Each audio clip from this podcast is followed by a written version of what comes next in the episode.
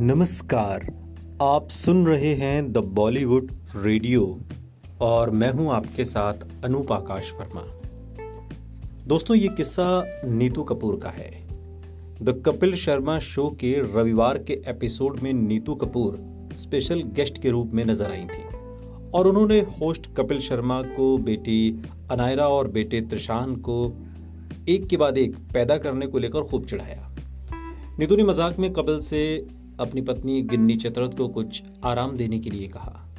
नीतू ने अपने दिवंगत पति ऋषि कपूर की यादें भी इस कार्यक्रम में साझा की। नीतू ने शो को में कपिल को चिढ़ाते हुए कहा कि आपने बहुत जल्दी जल्दी नहीं अपने बच्चे पैदा किए। एक के बाद एक, कुछ आराम नहीं देना अपनी पत्नी को।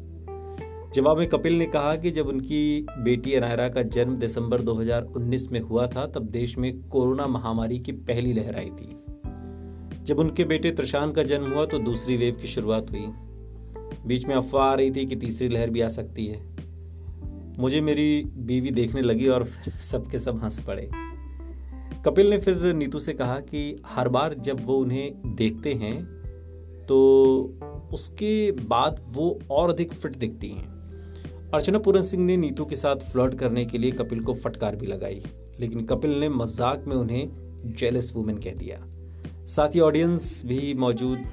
कपिल ने नीतू को अपनी माँ से भी मिलवाया। नीतू ने कपूर फैमिली के भोजन के प्रति प्रेम के बावजूद फिट रहने के बारे में बात की और याद दिलाया कि कैसे वो ऋषि को डाइट को फॉलो करवाती थी। नीतू ने कहा कि वो उन्हें खुश करने के लिए ही ऐसा करते थे। नीतू ने कहा कि मैं बात नहीं करती थी छः छः महीने तक, कि पहले आप पतले हो, फिर मैं बात करूँगी। तब वो तंग आ जाते अच्छा बता क्या क्या करना है।